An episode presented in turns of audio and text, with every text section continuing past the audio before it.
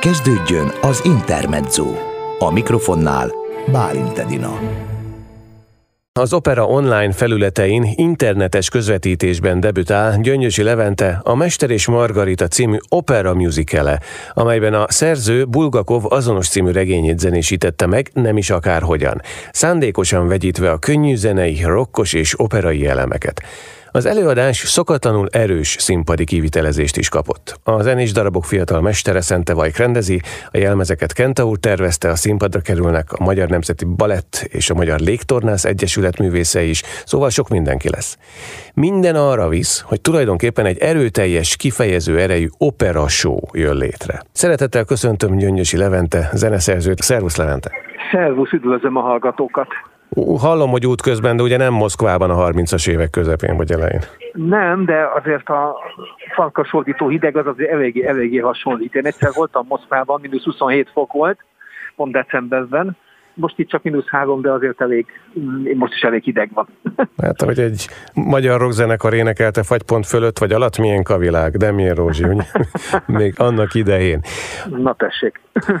Miért választottad a Mester és Margaritát azon ambíciód tárgyául, hogy bemutasd, hogy a könnyű meg a komoly zeneiségében lehet szervesen egy? Nálam ez szerintem körülbelül gyerekkorom óta ez a, ez a törekvés ez jelen van.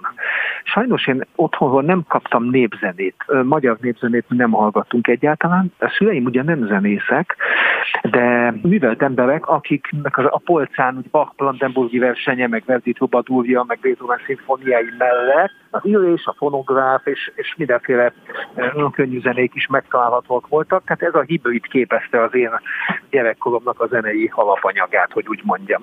És a, amit az ember sokat hallgat gyerekkorában, az megmaradt később is, és szóval engem foglalkoztat ez a kérdés. Különösen az, hogy vajon miért távolodott el egymástól ez a két műfaj ennyire tudom közelíteni őket, vagy segíteni ebben, hogy ez, ez a természetellenes eltávolodás ez ne legyen ennyire szélsőséges. Van erre egyébként indokot találtál? Okot?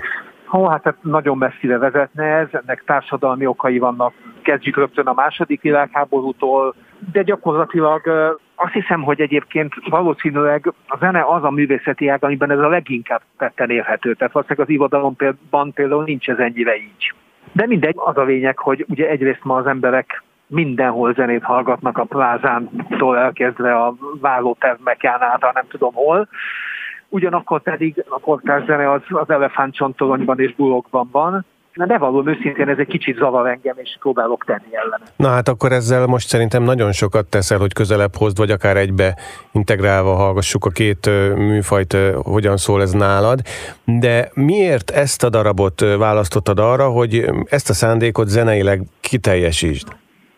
Ez nekem egy kamaszkori könyvszerelmem, és aztán egy jó barátomnak az előadása a műről ébresztett rá, hogy én mennyire szeretem ezt a darabot, és én igazából csak jóval később, 50 éves korom fölött szerettem volna megzenésíteni, mert azért az érződött, hogy ez egy nagyon bonyolult monstre munka, de aztán adódott egy lehetőség, amit nem lehetett nemet mondani, így aztán kézenfekvő volt a zenei stílusnak ugye a, a megtervezése vagy meghatározása, és a rockzene amellett, hogy én nagyon szeretem, mint műfaj, nagyon alkalmas arra, hogy a szabadságvágyat képviselje, tradicionálisan a rockzene az ezt csinálja, vagy ezt képviseli, és az 1930-as évek Moszkvája egy rendkívül zárt világ, rendkívül silány és sötét emberi kapcsolatokkal, és az emberek be vannak zárva, és, és gyakorlatilag minden lépésükről tud a titkos rendőrség, és az egész nagyon hasonlít az én gyerekkoromhoz. Ugye én a Kolozsvárban a Ceausescu rendszer utolsó éveiben voltam fiatal, 14 éves koromban jöttünk át ide Magyarországra, települtünk át Erdélyből. Szóval, hogy egy, egy eléggé rémisztő világ, ahol ad abszurdum a sátán megjelenése,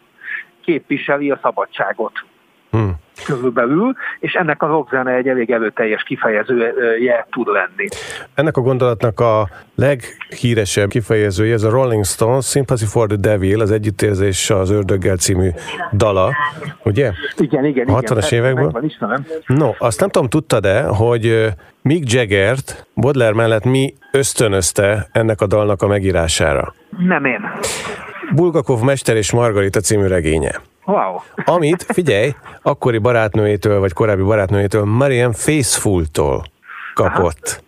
Ő adta a kezéből, akkor volt egy friss brit ford, vagy angol fordítás, és azt kapta meg, és ugye a Sympathy for Daniel-ben van -e pontosan az, hogy hát, hát nagyon-nagyon vonzó ez az ördögi figura, de ezt majd, ezt majd Vajknak is föl fogom tenni szerintem ezt a kérdést, mert ez az előadásban még, még fontosabb lesz. Szóval, hogy igazából tényleg összeér a kettő. Jó nekünk, vagy jó neked, hogy a, az ördög szimpatikus?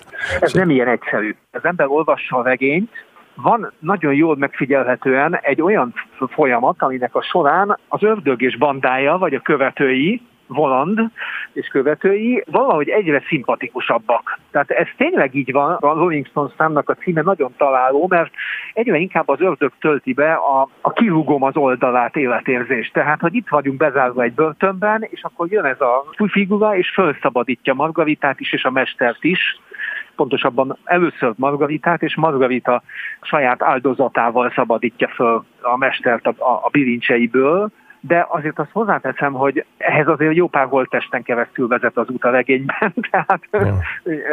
kezdjük rögtön Berliozzal. Ahogy a regényben Volant fogalmaz diadalittosan, levágják a fejét. És ez tényleg, tényleg meg is történik. Szóval, hogy azért nagyon nagy rokon szemről nincs szó. Ez egy, a mi ördögünk is eléggé, hogy mondjam, sokrétű. Tehát tud rendkívül rossz indulatú is lenni, és tud nemes lelkű is lenni, és, és ilyen nagyúri módon csipkelődő és gunyoros a mesterrel, amit majd a, a, az általam hozott második részletből a kedves hallgatók hallani is fognak.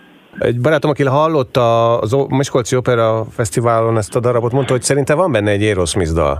Én el, elég intenzív viszonyban vagyok az Aerosmith zenéjével. 2014-ben New Yorkban meg is tekintettük az egyik koncertjüket, és azért az elképesztő, hogy, hogy egy 70 éven fölüli ember, ahelyett, hogy otthon unokázna mondjuk, csúszkál a színpadon, és valami elkép mindenféle dolgokat csinál a mikrofonálványával, és ehhez valami elképesztő energiával és nagyon-nagyon magas színvonalon énekel. Meg lett Voland figurája fejedben, fogadjunk. Nem, én másképp képzelem Volandot, tehát nem, nem, nem hasonlít a két figura egyáltalán, tehát Voland sokkal hűvösebb, távolságtartó és nagy nagy úhip, ez nagyon fontos. De az minden esetre egyértelmű volt, hogy van Volandnak a dalabban egy, egy jellemfejlődése. Tehát először a titok aurája lengi körül, és csak fokozatosan derül ki a, a hallgatónak is, hogy ki lehető, és a második felvonásban eljön az a pillanat, amikor, amikor hirtelen lehull a vetel, és a saját bálján, a sátán bálján, amit minden évben megrendeznek, ezúttal Moszkvában, elmondja, hogy ő kicsoda. És oda helyezi magát az Isten mellé, ugyanarra a polcra, és mit követeli magának a jogot, hogy őt ugyanolyan fontosnak tekintsék. És e, hát igen, itt az áriában elszabadul a pokol bizonyos értelemben. És ehhez az, valóban egy Aerosmith szám volt a minta. Opera szempontból kik ihlettek? A, a komoly zenei részből én nekem Mozart a, a, az, akit a lehető legtöbbre tartok. Tehát ennek, ennek megfelelően a Mester és Margarita figuráját leginkább Mozartos opera hangulatokkal lehet talán megfogni. Köszönöm szépen! Én is köszönöm, minden jót kívánok!